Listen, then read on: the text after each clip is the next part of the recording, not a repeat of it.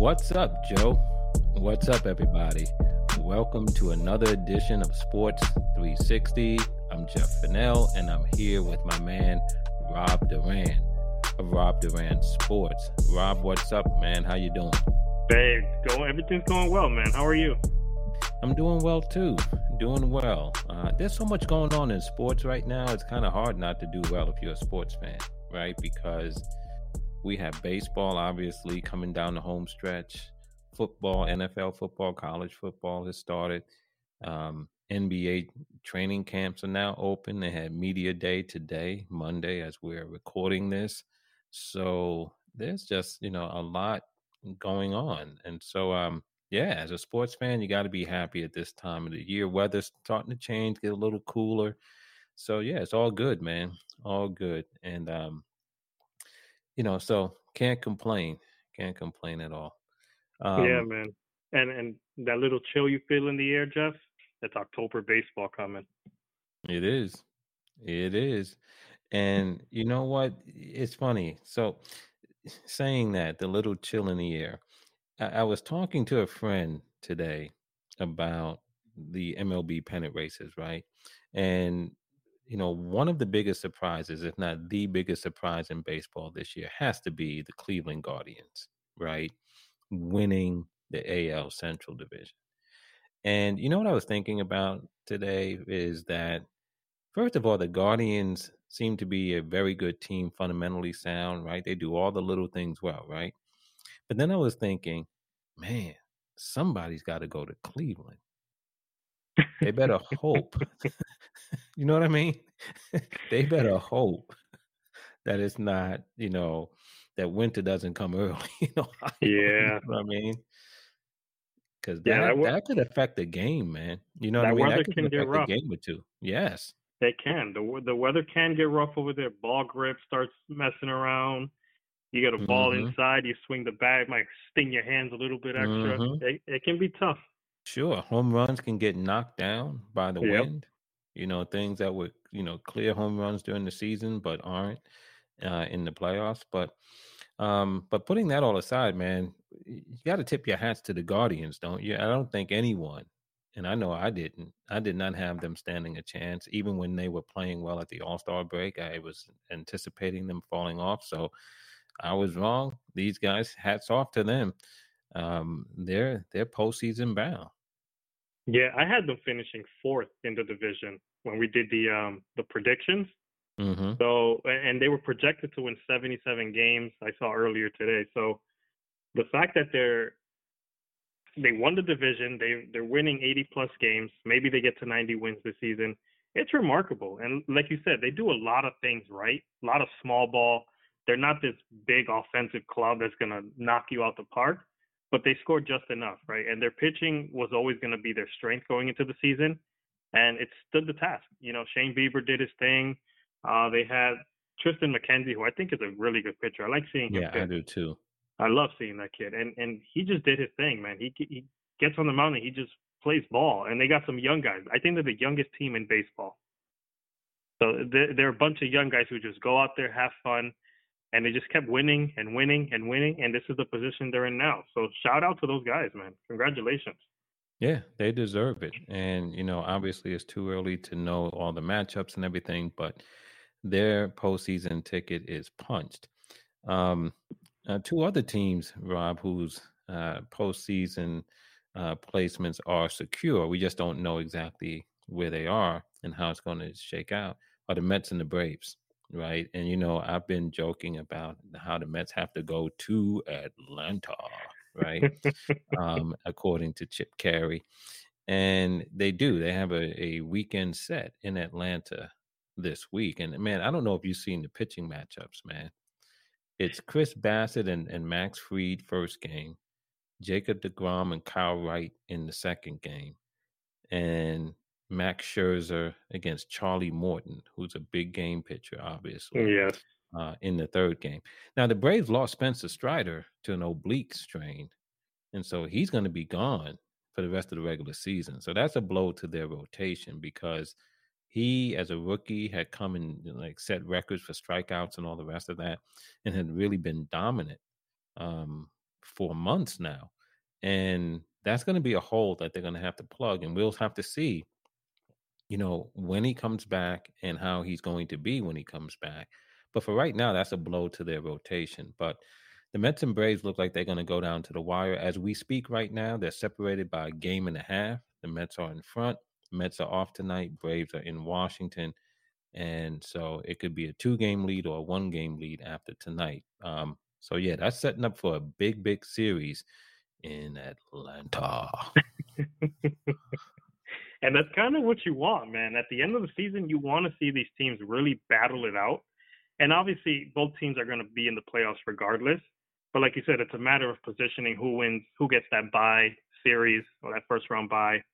Um, but man, that, that those three games, those pitching matchups, that's going to be must-watch baseball, man. And obviously, I think whoever wins that series takes the division at that point, depending how the next couple of games go. But man, I, I'm excited to see how this division plays out. I'm excited to see these two teams really fight it out right at the end of the season. It's what baseball is all about, man. It is. It is. And look, I you know, I, I think it's going to be interesting though, Rob, whether this series will decide it because it all depends, obviously, what the spread is going into the series. And as long as a team doesn't get swept, that means that the team that comes out on top only picks up one game. Yeah. You know what I mean? So if the spread is two games, let's say the Mets have a two game lead going into that series and the Braves win two of three, well, the Braves are still a game behind. You know what I mean? And then each team has three games left. The Mets go home to play the Nationals, and um, the Braves go on the road, I believe, to play uh, Miami, uh, Florida. Yeah, Florida, Miami. Yeah, the Miami Marlins.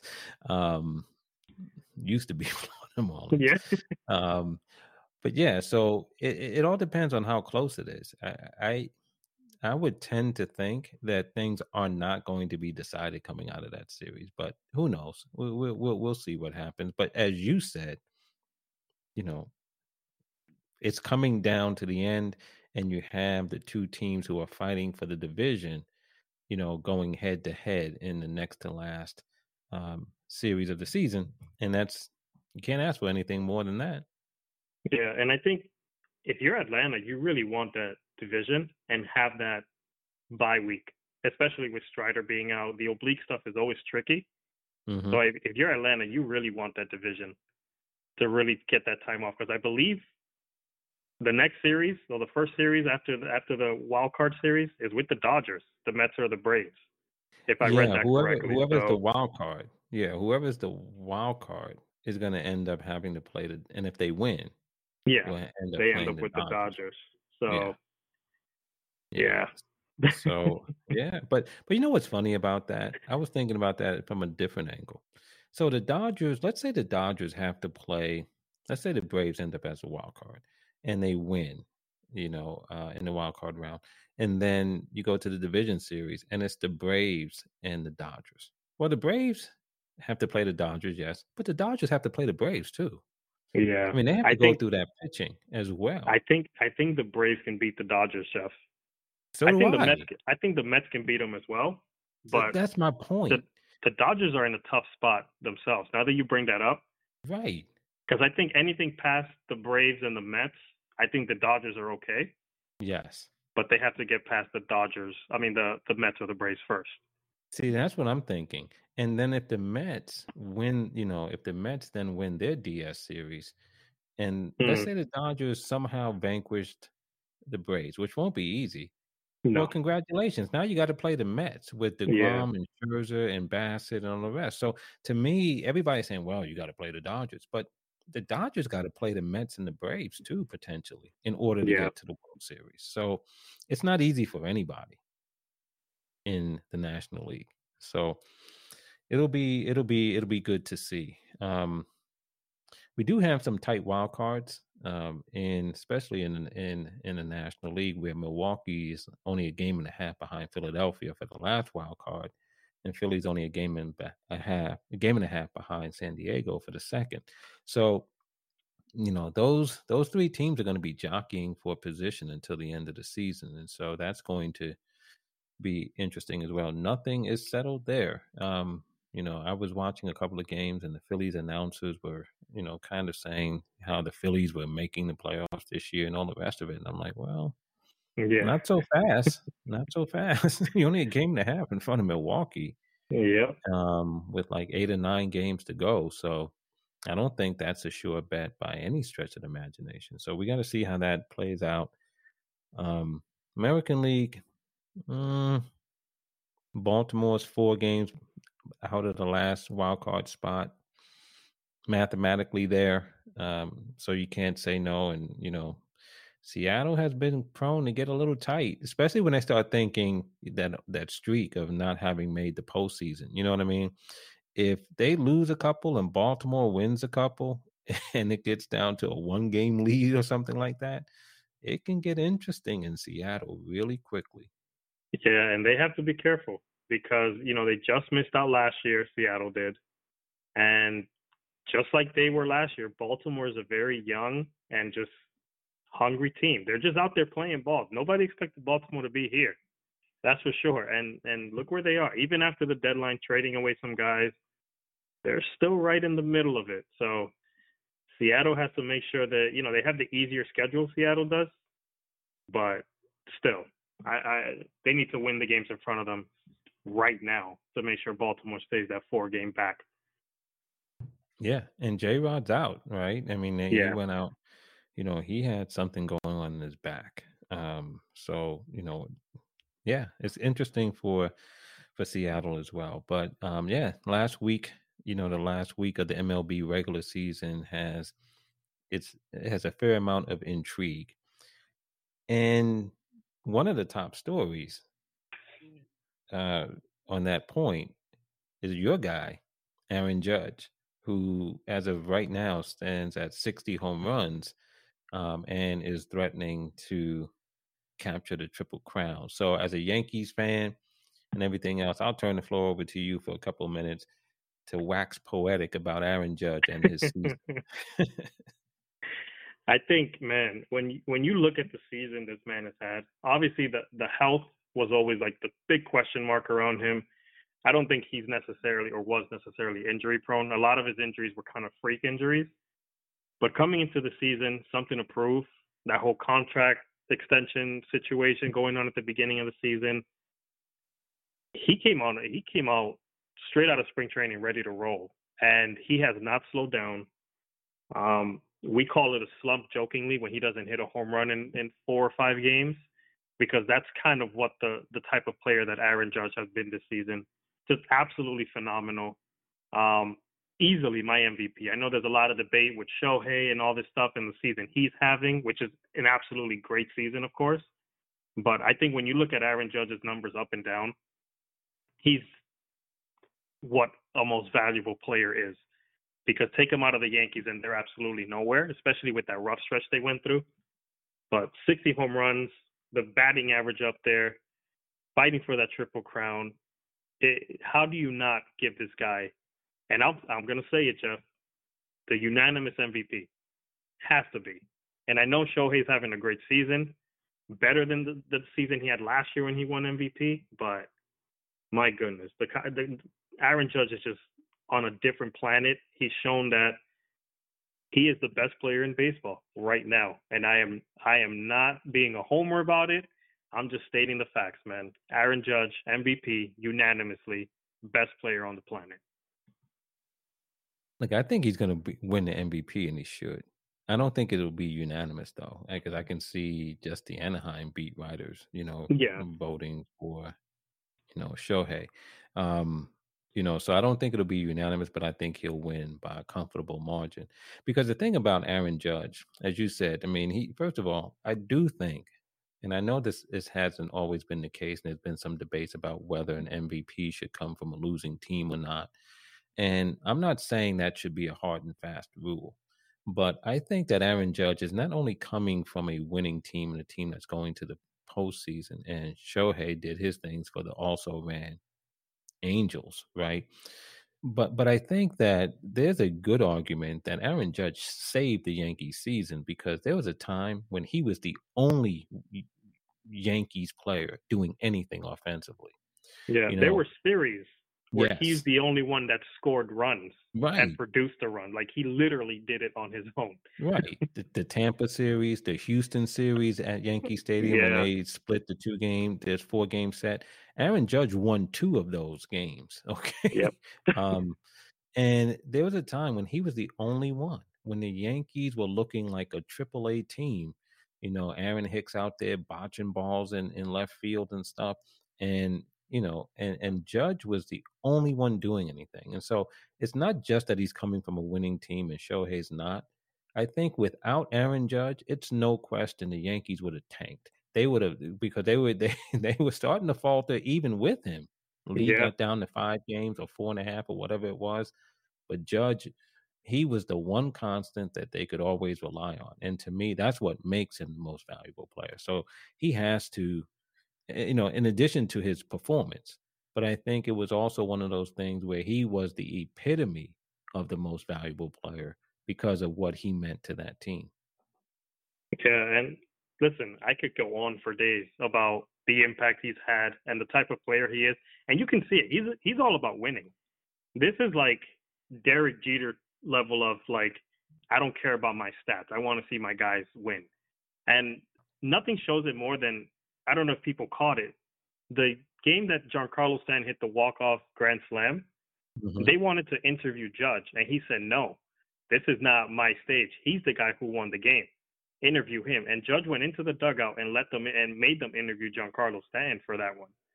Like mm-hmm. this is a team-first guy doing the kind of things he's doing with his head down, playing center field at an elite level, a premium position at his size. It's one of the greatest seasons I think we've ever seen. Maybe one of the greatest seasons, at least in my lifetime. I'm 32 years old. I think this is the best season, and I and obviously I have to dig into the numbers, but I think just off the top of my head, maybe the greatest season I've ever witnessed a player have. Mm-hmm. No doubt about it. No doubt about it. So, um, yeah. So you know, here here's to him. You know what I mean? He's he's on the he's on the threshold of history. Um, you know, breaking Roger Maris's American League home run record. Um, one other guy on the home run front is our man Albert Albert Pujols, who you know we joked about it, had some fun. the machine, and we joked about it, you know, at the All Star break when he was in the home run derby, and I was telling you Albert Pujols was going to win. Don't don't mess with Prince Albert. Um, and you and you you know were very insightful you're like he has five home runs. Because at the time that's all he had for the first half of the season. But man what a second half. I didn't think he was going to get it. He needed 21 home runs coming into the season to get to 700 needed 16 at the all-star break eh, right to get to 700 and here he is still a week to go in the season and he's already you know, hit his 700 home run. You got to give it to him, don't you? You have to, man. You have to. And I had, and we had conversations. That home run derby gave him his home run swing. And after that, I was like, you know what? He's going to do it. I don't know how, but he's going to do it. That home run derby fixed his home run swing. Maybe he stopped caring about where the ball was going and he was just trying to hit it over the fence, and he did. And like we were just talking offline, you mentioned multi homer games to get there to get to 700. He had the multi homer game. Uh, you got to give it to him, man. I'm, I'm happy for him. Glad he was able to reach it because it, it it would have been real disappointing for him to finish at like 698, 699, and not reach that 700 after he retires. But so happy he got there. Very, yeah. very excited, man. Yeah, Great I guy. do too. And and and Pujols, you know, was on record as saying that he was totally at peace when you know when he was at like 690, yeah. 96. He was like, "I'm totally at peace if I don't make it." And I'm thinking to myself, Prince Albert, tell that to somebody else. It's yeah. nowhere in the world you play all this time in in you know in Major League Baseball, and you have a chance to do something that what three other people have done, right? Um, hit 700 home runs. and you're gonna say it really doesn't matter if I end up at six ninety nine. Come on, sell that to somebody else, Albert. Yeah, I, I would have come back for at least another week next season just to try yep. to get that one. Get out of here, man. Yep, yep. My whole thing was I was thinking that the, if the season came down to the end, and you know St. Louis is already secured in the in in the division, um, would someone start grooving pitches to him? You know mm. I mean? yeah. Know? But thankfully, we don't have to get to that but congratulations to to Albert, and you know I think Judge's coronation is going to be coming soon enough. Um, so we'll see. But let's switch gears, man, and go to the NBA. NBA training camps are open. They had media day today, and for me, the highlight of media day was Jimmy Butler's hair. Have you seen the photos of Jimmy Butler? I have. I, I mean. He looks he looks like a combination of like Goldilocks and Bob Marley. like I don't know what in the world's going on with that. and he's man, like, and he said, "I just wanted to make the internet mad." Well, okay, but but you look. I'm telling you, man, it looks kind of. And he over there. I don't have extensions. I mean, he got these braids, man, just like falling down past his shoulders and stuff. I can't pull that look off. I'll tell you that much. Yeah. I could not do that. If I showed up one day and had that hair, my wife will not let me in the house. Yeah. That's yeah. for sure. I, think he just did that for media day. I, I, and he might have it tomorrow for the first practice or whatever, but I think after that, Erik Spoelstra is going to pull him aside. Riley's going to yeah. pull him aside and go, bruh, either either you go to the barber or I'm going into the back and I'm coming back with some scissors. Okay.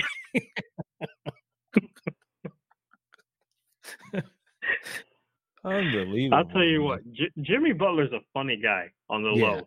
He, he does is. things like this. I-, I, love his personality. Yeah. Obviously, his passion on the court is, is second to none. But hey, he has he's a fun guy, man. I'll give yeah. him that you remember when he started like the little coffee business in the yeah. uh, in the bubble? In the bubble. he had everybody come into his room to get coffee, and he was selling it. Yeah, so he he is he is one of those guys in the NBA uh, in a league that's filled with guys who have personality. Jimmy yeah. Butler, you know, kind of stands out. so I know he did this as a goof, you know what I mean? Um, and he seemed to be having fun with it at his press conference today. But um, there's a couple other stories though in in the NBA that aren't laughing matters at all, and that is one the Ime Udoka story, mm-hmm. head coach of the Boston Celtics, suspended for the year after having a consensual relationship with a staffer, which you know the Celtics said violate violated team rules and they suspended him for a year. Um, I heard some of the players today, Marcus Smart, Jaylen Brown, you know, they were being interviewed as part of media day today, and they essentially were saying we don't even know what what happened. You know, so you know, I don't think the players have any more insight than the public does. Um, I'm not saying they should or shouldn't. I'm just saying they don't. But um, but what do you think about about Udoka? It's a bad look, man. Um, like you said, you know, unfortunately, from just from the basketball perspective, you know, he seems to be a great coach. They made some great adjustments in the second half of the season, and obviously made it to all the way to the finals. But you know, just from a outside of the basketball view, it's a very bad look. Um, obviously, a whole investigation took place and all that stuff to to figure out what was going on. But I think what isn't so much highlighted and what should be is all the female staffers that were kind of put on blast on social media, where people were trying to speculate who's the who's the female Udoka was doing this with. Um, I feel bad for a lot of the women in the Celtics organization because they were put out there, their pictures, their personal information, all this stuff, trying to figure out who who's part of it, who's part of it. So a lot of these women's careers are like just out there now, and their images out there mixed in with this story that is just unfortunate. Um, but yeah, man, a, a very bad look. And it's unfortunate because even leading into the season, this is what a lot of the players are going to have to answer to. They're going to get questions about this, even entering the season when their coach isn't there and figuring out the how lengthy this thing is going to go. And, and it's just a not the way you want to start the season if you're the Celtics coming off that finals run. Right. Yeah, not at all. Not at all. And look, you, you talk about poor judgment and everything else. Like, I mean, I don't know the details because the details haven't come out, and it really doesn't yeah. matter. Um, what we do know is enough, and you know he's going to have to pay the price, and we'll see what happens with him going forward. Um, one of his assistants is going to now be the interim head coach, and who knows, man? He might get Wally pipped. You know what I mean? Um, mm-hmm. You know, so he might never get back the head coaching seat again.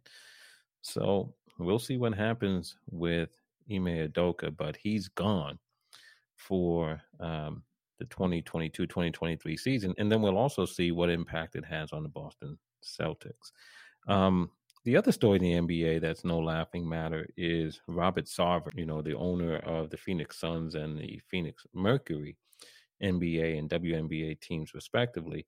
And there was an investigation into him that followed a an article on in Sports Illustrated about the workplace environment and, in particular, conduct by Sarver. And the investigation done by a private law firm they issued a 46 page report and i pulled that report and i read it and let me tell you rob you know this guy using the n word you know mm. several mm-hmm. times this guy doing all kinds of inappropriate things making inappropriate comments um, to women um, you know there were so many things that were in that report I mean, dozens of of instances, uh, and they and they interviewed like 300 people. You know what I mean? And if he was an employee, he would have been guilty of dozens of fireable offenses. you know what I'm saying? So, but he can get away with it because he's an owner. And I think that's why people are outraged. Yeah. Right. Why should it? Because to me, as an owner, he should be held to a higher standard than a mere employee. But if an employee would have been canned for the things that he he did, and he did them repeatedly, dozens of violations. I, I, I think he made the right call, and um, and now he's saying he's going to give up his interest in the team. But I mean, it's a terrible story, man. But it just shows we still have a long way to go, Rob, as a society, whether it's in sports or outside of sports.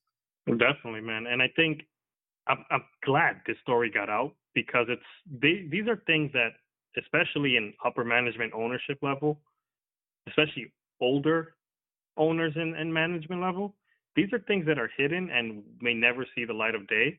But then we every so often we get some insight into it and actually see the kind of culture that's going on around these teams. Um, so I'm glad it was out there. I'm glad it, he, he's put out there and put in the awkward position to face the public humiliation and have to face his players, who are ultimately the people who are putting money in his pocket, right? Um, so I'm glad he had to face this, and, and it's thrown out there, and hopefully he does end up no longer being an owner because he doesn't deserve the title with the behavior and everything that came out in that report, man. Um, honestly, I thought the the original punishment that went down was way too light. I think he should have got the whole Donald Sterling, former Clippers owner, should have mm-hmm. got that punishment where he was forced to sell the team. And I know, you know, just from the public view, selling the team, they it still puts money in his pocket because the Suns are going to be, you know, they're going to sell for two plus billion dollars or whatever it is, right? But right. a person like that should not be in charge of of a team, period. Especially where in a league where it's primarily African Americans. So there's no yeah. place for that in, in the NBA or in sports or in society in general, honestly. Yeah. Yeah. And so he he's on his way out. Um, but it's also one of those things that you have to look at the league and say, you know, Adam Silver usually gets these things right. Um, and you know, you have to look at the decision that was made here uh, where I think they fined him like ten million dollars or something like that, and you know what I mean. And the money was going to go to certain organizations, you know, that deal with, the, you know, the type of violations that he committed against people of color, against women, and all the rest of that. But um, the players came out immediately and said this is not enough, and yeah. then you had sponsors of the team saying, you know, canceling their sponsorships as long as he was around and things like that. So money was part of this too, right? The Suns were starting to lose money and probably were on the road to losing even more. And so I'm sure some of those other other owners say, "Listen, bro, you messing up our stuff." Yeah, you know what I mean. You're gonna have to you're gonna have to get on up out of here. And so um, he's he's he's on his way. He's on his way out. And you know what, man? What must Chris Paul be feeling? Because he had to deal with this in LA with the Clippers, and now has to deal with this again with with Phoenix. It's like yeah. the anger he must feel having to deal with this all over again. It's yeah, it's That's something, true. man. Yeah, it really is. So um, so yeah, so that's a little bit of a cloud over the NBA, but I think it's one that you know, Sarv is on his way out, and so I think people are ultimately going to be satisfied with that. But you know, um, I don't know if that means all is well in Phoenix. You know what I mean? Uh, in terms of the team and and and the team culture uh, and all the rest of it. Not the basketball team, but you know the front office. So we'll see. Um, lastly, man, two stories.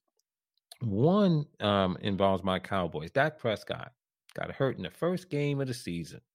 And he got hurt during what was an abysmal game. They lost to Tampa Bay in the opening uh, opening uh, night game, 19 to 3. So they didn't even score a touchdown playing at home. And Dak Prescott, you know, injured his thumb.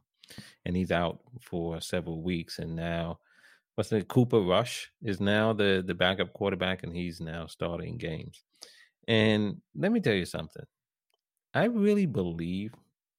I'm not saying Cooper Rush is better than Dak Prescott. I'm not. But you know what? Dak Prescott got his job because Tony Romo got hurt mm-hmm. when Dak Prescott was a rookie. And Dak Prescott came in, won 13 games and everything else, and Cowboys went to uh, the playoffs, and Dak Prescott became the man. I'm not saying Cooper Rush is going to do that, but you know what? I do believe that the Cowboys now will play with much more urgency than they would have played if Dak Prescott was still the quarterback. Because I think everybody on that team now knows they have to up their game, given that they're playing with, you know, with a backup quarterback. The defense is going to have to be stingy, and the offense is going to have to execute, keep mistakes down to a minimum, and try to play sound maybe a little bit boring football, but that's the only way I think they will win. And maybe it will focus their attention in a way that the Cowboys never would have done if Dak is still back there and the expectations, as it always is in Big D, is too high. Yeah, and you know what? Sometimes the team needs that, especially a, a, a big market team, America's team, the Cowboys. Maybe that little setback is actually going to catapult them forward. You know, so maybe Cooper Rush comes in here, and like you said, maybe he has boring games. Maybe he throws one TD. Maybe he doesn't throw any TDs in a game and throws 150 mm-hmm. yards, eh, eh, but they win. You know, the defense gets turnovers. The the special teams plays well. The rushing game is on that game. You know, so maybe this little setback is something that the Cowboys could use, like you said, to really step up on the other on the other facets of the game and propel them to start winning some games until Dak comes back and have him in a position where he's not coming from behind with the team. And he instead yeah. he's just kind of picking up where where Cooper Rush leaves off. Yeah. It remains to be seen because at the end of the day, you know what? I I I really believe some of the biggest drop offs that we see in professional sports, you know, in terms of someone coming in to replace a starter, is the, at the quarterback position in the NFL. Yeah, the difference Especially, between starter and a yeah. backup is huge. Especially with the with the big name teams. Like you yeah. sit down Tom Brady, who knows what you're gonna get. Aaron yeah. Rodgers, same thing. So. Yeah.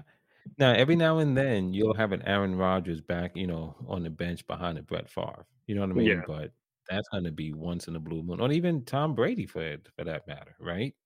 Yeah. Wasn't he behind Bledsoe? Yep.